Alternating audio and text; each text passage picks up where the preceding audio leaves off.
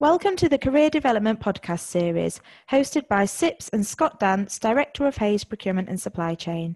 Scott will be answering the most frequently asked questions from CIPS members at all levels and share his tips and insights with you throughout this series. The question for you today, Scott, is what key factors would you recommend when considering a new job?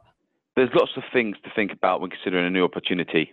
Aside from salary, it's crucial to consider the following the benefit package on offer, career development and CPD opportunities, what the role is, is it challenging and is there enough variety? Employer brand, how is the employer perceived in the market? Job security, location, work environment, work life balance. How do I expect this will fare in this role? And are there opportunities for flexible working? With all these factors, it's important to not only research these as part of deciding if you want to apply for a job, but also make sure to question your interview about these factors if you do get to interview stage. It's important to think about what you would compromise to. For example, if all your essentials were met, would you compromise on location?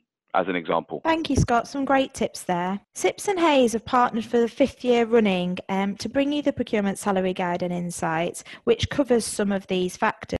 This has vastly become the procurement and supply chain benchmark on how the profession is performing and demonstrates the value businesses and organisations place on procurement skills and knowledge. To download a copy, please visit cips.org forward slash salary guide.